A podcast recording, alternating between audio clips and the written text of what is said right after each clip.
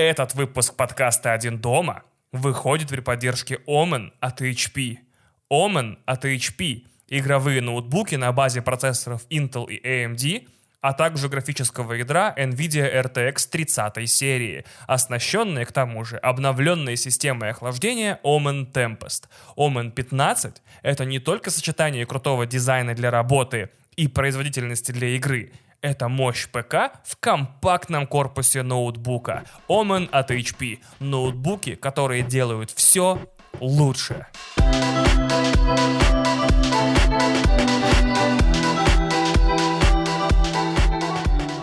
Добрый день, любимые слушатели подкаста «Один дома». Любимые, кстати, это те, кто подписался, кто поставил оценки и написал отзывы там, где это возможно, если ему позволяет приложение для прослушивания подкастов. И еще подумал, подумал о том, что неплохо было бы немного отсыпать денежек этому парню на Патреоне или на Бусти, потому что он классно стелет. Ну или жене его тоже отсыпать, потому что она такие шикардосные биты подкладывает и вырезает все его поротые дубли и тупники. Потому что на самом деле средний выпуск подкаста длится примерно 17 часов без монтажа. Остальные не очень любимые. Скорее так, мимолетный роман между большими и серьезными отношениями, который по некоторым причинам не смог продлиться достаточно долго, чтобы появились какие-нибудь чувства у его участников. Такая, знаете, бурная интрижка. Ну, как бурная, так себе интрижка. Такая после которой даже здороваетесь вы немного поджав губы, отводя глаза. Так, привет. Напоминаю, что у нас продолжается фестиваль Иванов Челлендж, где я одновременно на зло Максиму Иванову из подкаста не занесли и на деньги нашего дорогого спонсора Omen от HP, счастья им, здоровья и больших продаж, записываю выпуски, являющиеся антиподами премиальных э, подписных патроновских выпусков подкаста не занесли. В прошлом выпуске «Один дома» мы зеркалили их подкаст «Разогрев», где они принципиально не говорят про видеоигры, подкастом «Cooldown», в котором и были мною выполнены только разговоры про видеоигры. В этот раз вас ждет подкаст «Смехота», как вы уже поняли по названию, который в рабочем черновом варианте должен был называться «Хохоталити» или полный хохотач. У «Не занесли» в их патреоне есть подкаст «Крипота», в котором они читают вслух крипипасты из самых странных уголков интернета. Крипипасты — это страшилки, проще говоря, цифрового поколения, которое вот э, выросло на двачах и на других, собственно, удивительных местах интернета. Смехота же будет абсолютной противоположностью. Страшно здесь будет только за нашу актерскую игру и за талант, собственно, тех, кого мы пародируем. Я и еще несколько несколько человек, не будем раскрывать карты раньше времени, начитаем лучшие, по нашему непредвзятому мнению, монологи звезд смехопанорамы и аншлага. Это очень очень экспериментальный выпуск. Пожалуйста, отнеситесь к нему с некоторым снисхождением. Э, тем не менее, последнее, что я хочу э, от этого выпуска, чтобы вам было скучно, Поэтому, если вам будет не по кайфу, смело соскакивайте. Через неделю будет новый выпуск. Э, в нем не будет пародии на классический юмор, и про видеоигры там тоже не будет ни слова. А там будут... А, нет, палить не буду. Пускай это будет приятным сюрпризом. Отдельно отмечу вот что. Этот выпуск записывался в атмосфере любви и уважения к артистам, которые так или иначе смешили нас, наших родителей и родителей наших родителей. Его целью не является показать там, я не знаю, бумерский кринж, как-то поиздеваться или высмеять артистов и их творчество. А, этот выпуск, скорее всего, можно считать трибютом, насколько нам позволяют наши актерские способности. Также хочется отметить важную, я бы даже сказал, важнейшую деталь этого выпуска. Весь смех, который вы тут услышите, взят из видео оригинальных выступлений. То есть мы не наклеивали смех отдельно, мы не насмеивались сами, мы, к сожалению, не нашли ни времени, ни ресурсов, чтобы записать эти штуки вживую, но мы взяли и очень заботливо перенесли смех из оригинальных видосов сюда. Поэтому весь смех, который вы слышите, это смех именно тех людей, которые слышали эти панчи именно над ними. За эту ювелирную, кропотливую, абсолютно безумную работу, которую бы без этой преамбулы никто бы не смог оценить, надо благодарить, конечно, Кристину. Еще раз спасибо, что из миллиона вещей именно сейчас выбрали именно этот подкаст. Искренне надеюсь, что вы не пожалеете. А если пожалеете, то не разочаруетесь. А если разочаруетесь, то вернетесь на следующей неделе очароваться во мне, Кристине и этом подкасте заново. Именно в этой атмосфере любви, доброты и всепрощения я и предлагаю начать.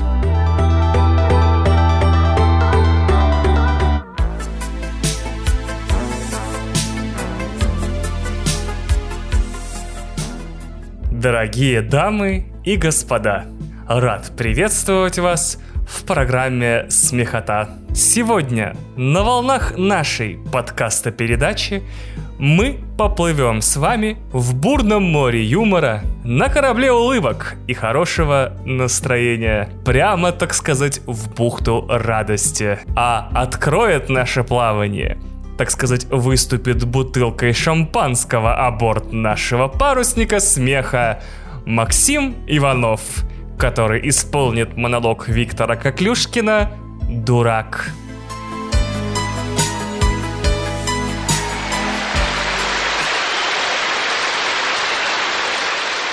Библии написано, убоится жена мужа своего, а моя? Вчера говорю, я оптимист, она говорит, жалко, что дурак. Ничего в политике не понимает. Вчера включил свет, он не включился. Я говорю, надо менять правительство. Она говорит, дурак, поменяй лампочку. Полез менять, говорю, ой, меня током ударило. Жена говорит, эй, да это я тебя шваброй. Ты зачем на стол встал, мог бы газету взять? Я говорю, я ее уже читал, там написано, что завтра будет плюс 20. Жена говорит, дурак, это прошлогодняя газета. Дурак, дурак. А вчера проснулся, слышу, жена говорит, какой ты красивый, какой умный. У меня на сердце как праздник. Открыл глаза на это коту. Какой, говорит, ты умный, не то что этот дурак. Действительно дурак. Спрятал заначку в старые брюки, она их бомжу отдала. А я хотел ей подарок купить. В прошлый раз на 8 марта купил ей, думал ожерелье, а это ошейник. Сын тоже.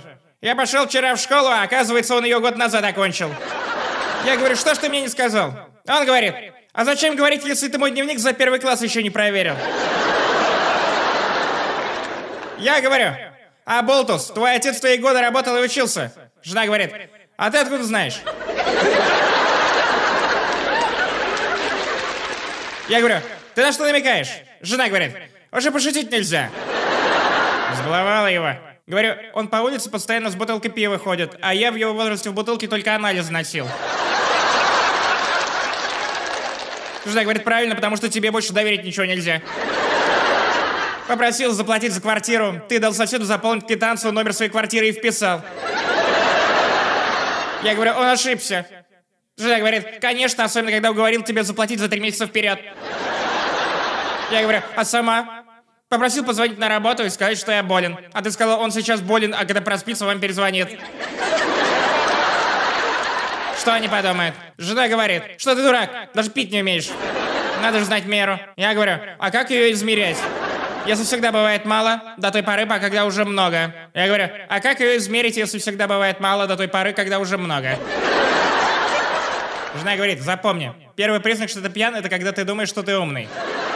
А второй, когда к женщинам целовать руки, а они убегают от страха. Ты так на Новый год всех гостей разогнал, хотя было без пяти двенадцать. Я говорю, а сама каждый день собираешься сесть завтра на диету, а как откроешь холодильник, говоришь, я обещал завтра, а сегодня пока сегодня.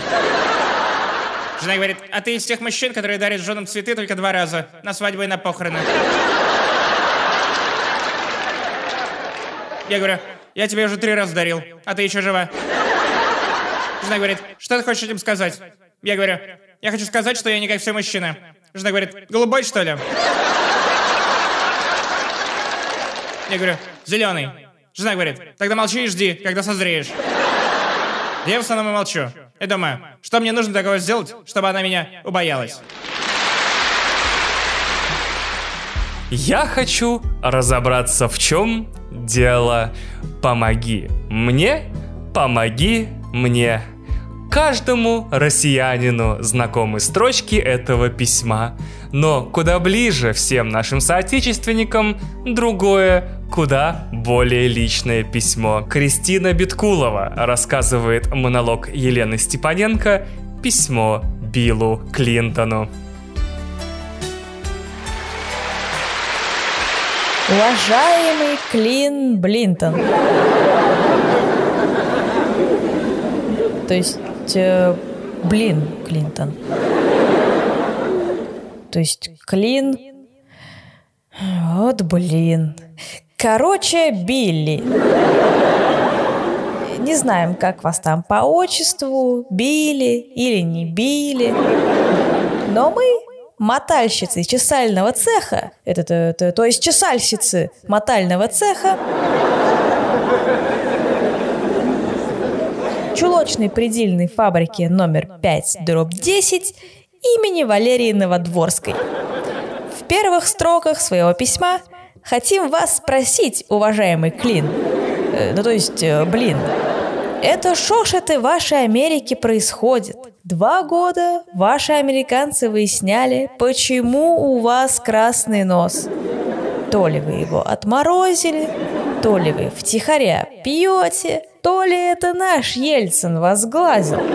На последнем саммите или саммите, в общем, вы там сами знаете. А тут еще мы узнали о вашем горе. О, -о, -о и хотим выразить вам невообразимое сочувствие по поводу свалившегося на вас сексуально-эротического возбуждения и заклемением вас позором. Вот она, оборотная сторона вашей хваленой демократии. И шо ж получается, а? Пол страны набросилась на своего президента только лишь за то, что он оказался настоящим мужиком в действии. А как все началось это? Сначала первая объявилась, страшилка, и заявила на всю Америку, что вы ее, блин, домагивались. А она себя в зеркало видела, коза общипанная, мымра пучеглазая. Да у нас в стране не то, что президент, последний алкаш ее домагиваться не стал бы. А главное пишет, вы ее домагивались. А вспомните где, когда и почем не может мочалка махровая. И мы по телеку-то видали, что по ее словам даже фоторобот составили – и она якобы узнала в нем оружие вашего домагивания. Ну, это вообще. И вам же, уважаемый Клин, это, это то есть блин, нужно было в суде предъявить, извините за выражение, оригинал. Не, если бы у нас в суде такое-то бы было, у нас бы такой аншлаг был. Ой, а потом-то, главное, эта вторая красавица объявилась, это Левинская. И разболтала на всю Америку, что вы ее, блин, домагивались. Но мы вам честно скажем, уважаемый Клин, то, то есть, блин, честно скажем, что нам в этой истории больше всех нравится, так это то, что вы можете и со страшилкой, и с красавицей. У нас-то на работе мужики как говорят – не бывает некрасивых женщин. Бывает мало водки.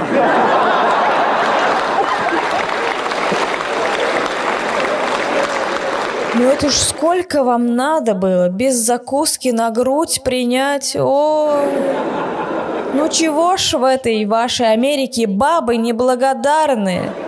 Вот если бы у нас такое случилось, ну что вы бы ни с того ни с сего начали с какой-нибудь нашей чесальщицы свою челночную дипломатию. Но мы же, блин, промолчали бы в тряпочку, потому что мы же понимаем, что вы ей и деньжат подбросили, и с квартиры и слово Лужкову замолвили. А если б ненароком какой-нибудь негритенок от вас родился, то мы бы и от этого блинчика не отказались. Мы бы его черненького воспитали бы на ваши зелененькие.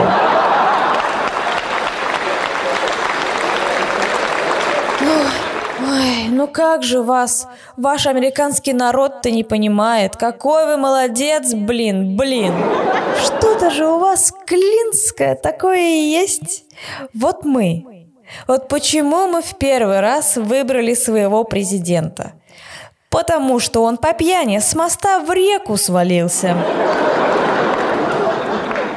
Ну, второй раз мы его выбрали, потому что он хорошо на ложках играл. Но если б сейчас наш, блин, Николаевич, ну хоть кого, хошь вашу мымру, хошь наш чесальщицу приголубил, мы бы его сразу на третий срок выбрали, потому что мы бы поверили, что он еще может.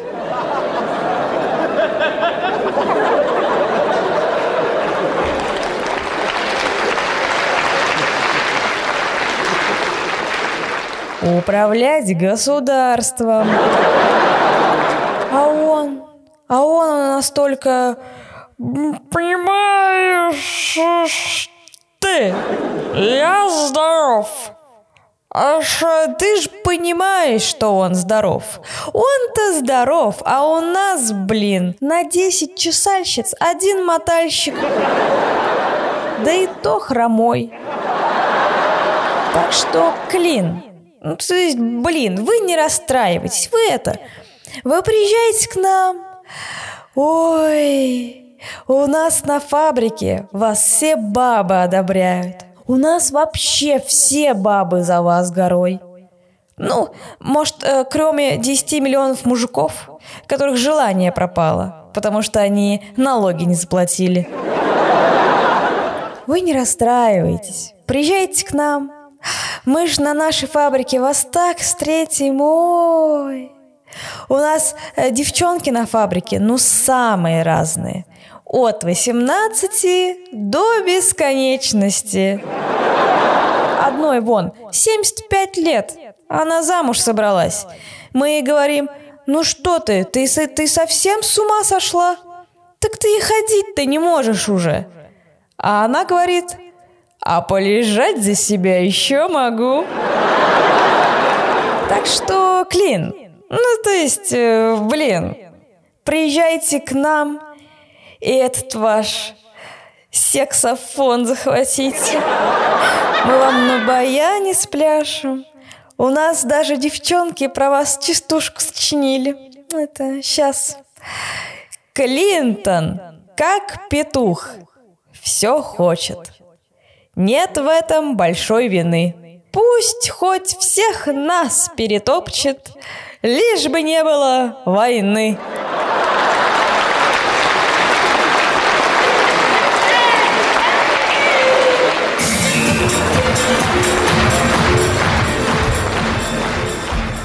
Неожиданности бывают разные – Детские, взрослые, неприятные и приятные. К последним относятся и следующее выступление. Человек-загадка Захар Бочаров подготовил для вас номер сюрприз. Встречаем! 10 апреля. Сбылась мечта идиота. Купил путевку, и вот как дурак стою в Лондоне. Я по-английски научился только молчать. Так продавщицы помогают понять, что ты им хочешь сказать. Сервис. Прикупил галстук, туфли модные узкие, старые рваные с песнями выкинул. Приезжали знаменитую речку Темзу. Вот красотища. У них левостороннее движение. Транспорт едет в сторону, обратную здравому смыслу. Обхохочешься. В группе две симпатичные девушки из Саратова. Носом чую, возможен роман с блондинкой с одной стороны, а с брюнеткой с другой стороны. Потому как у первой выдающийся бюст спереди, а у второй то же самое, только сзади. 12 апреля. Помчали знаменитый Тауэр. Ихняя тюрьма-музей. Единственный минус Тауэра – туфли. Поджимать стали. Или ноги на английских харчах пухнут. К концу дня обхромал, показалось, пол Лондона. В гостиницу туфли снял – Ноги вышли на свободу, счастливые, как узники Тауэра. Саратовские девчонки пригласили к себе. Чтобы ничто не стесняло, пошел в носках. Выпили, положил глаза на блондинку, а руку на брюнетку. Но вовремя остановился. Перед экскурсией надо ноги поберечь. 13 апреля. Повезли с утра в Национальную галерею. Туфли жмут ноги так, что перекосило лицо. Картины восторга не вызвали. Висят почему-то косо. Скамеек мало. Сесть не на что. Оперся об англичанку, спросил, как пройти в туалет. А она в сторону. Скрытная нация. Сами в туалет ходят, а другим не дают. Не выдержал, туфли снял. Смотрел картины в носках. Оказывается, есть неплохие работы. На улице в носках стала зябка. Пришлось надеть проклятые туфли. Пятки не поместились. Если честно, э, Лондон – городок на любителя. Темза грязная, как свинья. Транспорт прет в обратную сторону. Смотришь налево, а давят справа. Не помню, как добрался до гостиницы. Когда ноги выковырял из туфлей, от счастья расплакался. В два часа ночи девчонки ломились в номер, не открыл. Не мог доползти до двери. Еще в Саратове девки распущены. 14 апреля. За ночь ноги приняли первоначальную форму. Утром распарил, ножом поскоблил. Полчаса прыгал со стула, пока себя в туфли вбил. Как нарочно пешая прогулка по городу. Шел как кавалерист, из-под которого сперли лошадь. Англичан на улице, как собак не резан. Дождь, и они улыбаются. Город сумасшедших. Саратовские топают на каблуках, как ни в чем не бывало. При этом строят то глазки, то попки.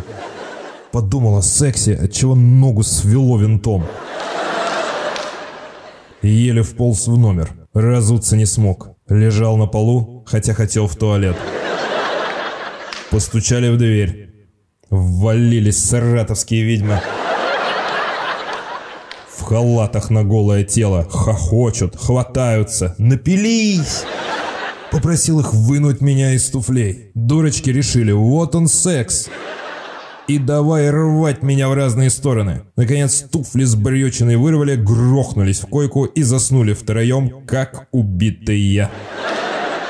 15 апреля. Все на экскурсии, а я лежу в номере. Смотрю на распухшие ноги. Пожалуй, это главная достопримечательность английской столицы. 16 апреля. На носилках внесли в самолет. К вечеру были в Питере. Три дня ходил по дому босой и пел песни.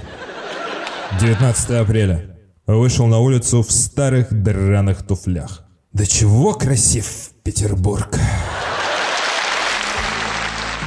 Галя отмена. Захочется прокричать прогрессивной части нашей аудитории после следующего номера. Легендарный и неповторимый Павел Пивоваров исполняет на этой сцене монолог Николая Лукинского «Пошел нафиг с Новым годом». Смотрим. Ой, то есть, конечно же, слушаем.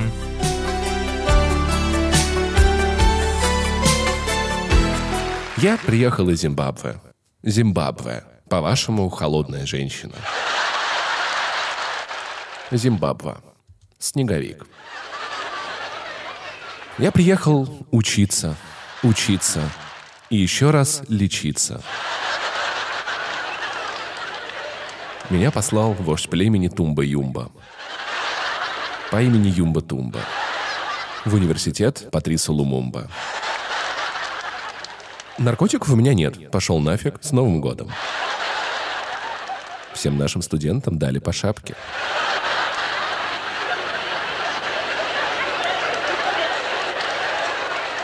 В ней я хожу уже пятый год. Зимой и летом. Я долго учился в Москве и также научился ругаться матом. Мой френд сказал, что если я не научусь материться, меня на улице будет останавливать милиция. Как лицо африканской национальности. А если я буду их посылать, то они будут меня отпускать. Пошел нафиг, с Новым годом. Я долго учился в Москве и хорошо научился пить русскую водку. Мой френд Чукчи сказал, что если я не научусь пить водку, я замерзну. Слушай, эти чукчи, какие они страшные. Страшнее, чем русские. Я долго учился в Москва и хорошо научился любить русских женщин. Мой френд сказал, что русская женщина любит, когда ее называют тёлки. Они меня почему-то называют Анкл Бэнкс. Я не знаю, почему Анкл Бэнкс. Я же не Филипп Киркоров. Алкин Бэнкс. Как сказал великий африканский поэт Пушкин, у вас его тоже знают, да? Он сказал, чем больше женщину мы лупим, тем меньше лупит она нас. Меня недавно излупили четыре русские телки. Я сесть не мог, так у меня мой черный голова болел.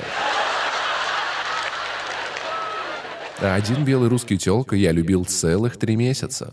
А на четвертый месяц у нее родился мальчик. Негритенок. Только белый. Она говорит, это гены виноваты. А я теперь должен платить ей алименты за все эти гены, Васи, эти Пети и Коли. Я хочу вас, мужчина, который выносил хлеб, ко мне подойдите, пожалуйста. Поаплодируем ему. Как тебя зовут? Иван Дмитриевич. Иван Дмитриевич. Много лет назад моя мама была на практике в Тольятти. И дружила с парнем по имени Иван Дмитриевич. А по приезду на родину у нее родился я. Дорогой папа, я хочу, чтобы ты меня усыновил, если не хочешь, чтобы я тебя уматерил. Или дай денег на обратную дорогу, чтобы я уехал отсюда, к чертовой матери и отцу. Мы, русские негры, не сдаемся. С Новым годом пошел нафиг.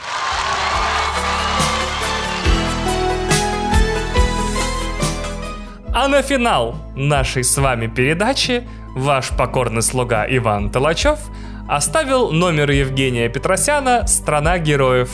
Номер, кстати, датирован 1989 годом. Исполнителю номера тогда был всего один годик, но за 30 лет ничего не изменилось. И страна в говне, и ваш покорный слуга. Вы замечали, как швейцары в больших гостиницах всегда безошибочно требуют визитные карточки только у наших? Даже если наши одеты во все не наше. Я вот часто живу в гостиницах по роду своей профессии, и каждый раз вижу эту картину и задумываюсь, в чем тут дело? Почему они требуют пропуск только у наших? Нашего человека швейцар всегда может узнать в толпе иностранцев, а у иностранцев он никогда ничего не требует, он их тоже узнает. Видимо, в глазах у наших есть что-то сугубо наше. Должно быть, в них отражается состояние души человека, которого на каждом шагу ожидают слова «запрещено», «не положено», «переучет», «инвентаризация», «санитарный час с 9 утра и до 11 вечера». Только нашего человека в любой момент могут остановить, потребовать паспорт, прописку, слечить пол. Только у нас людей в аэрофлоте загоняют в накопители – Чаще всего в грязный, зимой холодный, летом душный накопитель. Это же бесчеловечно, если вдуматься. Мы просто не вдумываемся, нервы бережем. Это естественно, у нас работает инстинкт самосохранения. Но если все-таки вдуматься, если у человека сердце больное, а там душно, если человек простужен, а там холодно, все равно в накопитель. Хорошо, что не в отстойник. Вот газон, например, выращивается. Знаете для чего? Для людей. Устал? Походи по газону, отдохни, полежи на газоне. Никто тебе слова лишнего не скажет, даже в самом центре столичного европейского города. А у нас посадили газон, обязательно на нем написали «по газонам не ходить». Что-то построили, повесили объявление «не влезай, убьет». У нас куда не пойдешь, всюду убьют. И глядя на вахтершу на входе, веришь, вот это действительно убьет. Да ни в одной стране мира нет такого количества вахтеров и такого количества бюро пропусков. Ну зачем? Зачем держать бюро пропусков при гостинице? Жулик все равно дает 3 рубля и проходит, а честный человек идет в бюро пропусков. Значит, бюро пропусков это перепись честного населения. И при этом каждый работник бюро, каждый вахтер при входе считает, что он делает государственное дело, наводит в стране порядок. И при этом даже в самых престижных гостиницах живут исключительно шулеры, рыночные торговцы, проститутки и комсомольские работники. Ну ладно, справедливости ради скажем еще вот я. Творческая интеллигенция, да? Правда, сейчас все так перемешалось, не поймешь, где проститутки, а где творческая интеллигенция. Чаще всего, кстати, получается это одно и то же. А пробует человек пригласить себе в гостиницу девушку в номер, а ему строгий вахтер на входе и говорит, имейте в виду, у нас с девушкой можно только до 11. Интересно, это кому в голову пришла мысль, что с девушкой можно только до 11? Я бы хотел бы увидеть человека, который по непонятным мне пока еще соображениям придумал эту черту. Вот именно в 11 решил. 11, задумайтесь, можно, можно, но до 11. Это что у нас такая борьба за нравственность? До 11 нравственно, а вот 2 минуты 12 уже безнравственно. А ведь вахтерами могут быть представители любой профессии, на любой должности. И работники обкомов, и официанты, и домоуправа, и цензоры, и редакторы. А что это вы тут такое говорите? У нас в стране много дураков. Это нельзя. Вы разглашаете государственную тайну. И инструкции, инструкции – это порождение вахтеров, а запреты – это их самовыражение. На садовых участках копать не глубже. Строить дома не шире, чтобы внутри никто повернуться никогда не смог, а то не дай бог тебе там хорошо будет. А это уже все, не советский образ жизни. Сливной бачок поставлен под другим углом, уже не социалистический сливной бачок. Не положено, не положено. Интересно, а кто же это положил-то, а? Кто? Кто это положил? Человек с одной извилиной, переходящей в прямую кишку. Работу предоставляем только по предъявлении справки о прописке. Прописку предоставляем только по предъявлению справки о работе. Такси ждет не более 15 минут. За вещи, сданные в гардероб, гардероб ответственности не несет. А, удумали, а? Один бутерброд в одни руки. Премия не более. Потолок! Потолок! Неважно, что ты больше работал. Ничего, поработай. Видишь ты, цаца какая. Ничего, не рассыпешься. Если государство нещадно эксплуатирует, это не эксплуатация, а большое счастье. Главное, главное, чтобы тебе лентяи не завидовали. Бездарности. Потому и получать будете одинаково. И вот это назвали социальной справедливостью, совершенно не понимая, что именно это хотим мы того или нет, в конечном счете катастрофа. Запись на импортную плиту каждый второй вторник в третьем месяце ежегодно в пятом квартале.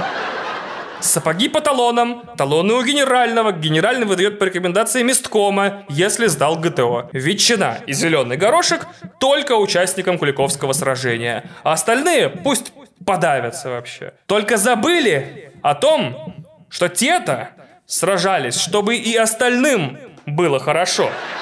Противозачаточные средства строго по решению Совета трудового коллектива. Весь день будут обсуждать, кому из них в природе не повторится. За 15 лет работы на одном месте увеличить оклад на 10 рублей! Ура! Ура! И салют, салют, салют! Лапшу вот этой вот на уши и наградить ценным подарком в виде трактора подарочного за 6 рублей из папье-маше в натуральную величину и грамоты вот эти вот вместо обоев. Есть такая притча. Идет 17 год, 25 октября. Революция. В своей квартире сидит внучка декабриста, слышит на улице шум и говорит служанке. «Маша, выгляни, пожалуйста, на улицу. Узнай, что там за шум». Служанка возвращается. «Барыня, революция. «Да?» – обрадовалась барыня. «Как хорошо. Ты знаешь, мой дед мечтал еще о революции. Выгляни, спроси, что они хотят? О чем мечтают? Что, собственно, требуют?» Служанка возвращается. «Барыня, хотят, чтобы не было богатых». «Да?» – разочарованно говорит барыня. «А мой дед мечтал, чтобы не было бедных». И больше 70 лет наши вахтеры боролись. Причем методами самыми жестокими. Такого масштаба кровопролития человечество не помнит за всю историю своего существования. Мы тут рекордсмены. Ни один народ так еще над собой не издевался. Над собой, не над другими. Жертв вахтеризма невозможно сосчитать, ибо они плодятся по сей день. Боролись с тем, чтобы у нас в стране не было богатых. А самое главное, что вот они хотели, чтобы не было умных. Такой вот идеал советского человека создать хотели. Подстать себе. А что ж это за стать-то такая? Давайте уж наконец-то призадумаемся, пока жареный петух окончательно не клюнул. А он уже нацелился. Несмотря, так сказать, на мудрое руководство. Что это за стать? Она ведь невыгодна всем, и вахтерам в том числе. Они только понять этого никогда не смогут, потому что они вахтеры. Они не умеют просчитывать на два шага вперед. Вон, в Куйбышеве в гостинице администратор мне сказал, что у них утюг на шестом этаже, тряпочка, через которую надо гладить на третьем, а розетка, в которую надо включать на втором. Но ничего нельзя переносить. Из-за техники пожарной безопасности. Так же мы во всем у нас живем. Ничего нельзя переносить. Обмотались инструкциями и стоим по стойке смирно. И каждый из нас это понимает. Все, от и до. И те, кто не боится это говорить, те, кто боится, те, кто вот за свое креслишко держится. Ради него он готов продать все. И любовь к Отечеству, и к народу своему, и к ближним своим, и к внукам своим. Ради этого мнимого благополучия. А оно мнимое. Оно скоро закончится, если так дело дальше пойдет. Вон, в Сочи в пункте проката черным по белому написано «целые надувные матрасы выдавать только иностранцам». А советским гражданам только бракованные. Плыви, давай, плыви, гражданин Советского Союза. Они считают, что ты не тонешь. В Риге на воде Рижского канала стоит красивый домик для лебедей. На нем знаете, что написано? Посторонним вход воспрещен. Лишь бы запретить. Ну кому взбредет в голову ползти по воде в домик лебедей? Или это потому, что в гостиницу с девушкой можно только до 11, а там, когда хочешь? Или это для посторонних лебедей написано? Или вообще для уток? Вот это все, вот это все и отражается в затравленных зрачках нашего изможденного, уставшего, закомплексованного, в страхе живущего человека, абсолютно ни с какой стороны социально незащищенного. И от того озлобленного. И швейцар это видит. И безошибочно определяет наших и не наших и в предвкушении очередного трешника радостно насвистывает свою любимую песню «Здравствуй, страна героев». И он прав, потому что выжить в стране с таким количеством запретов может только герой.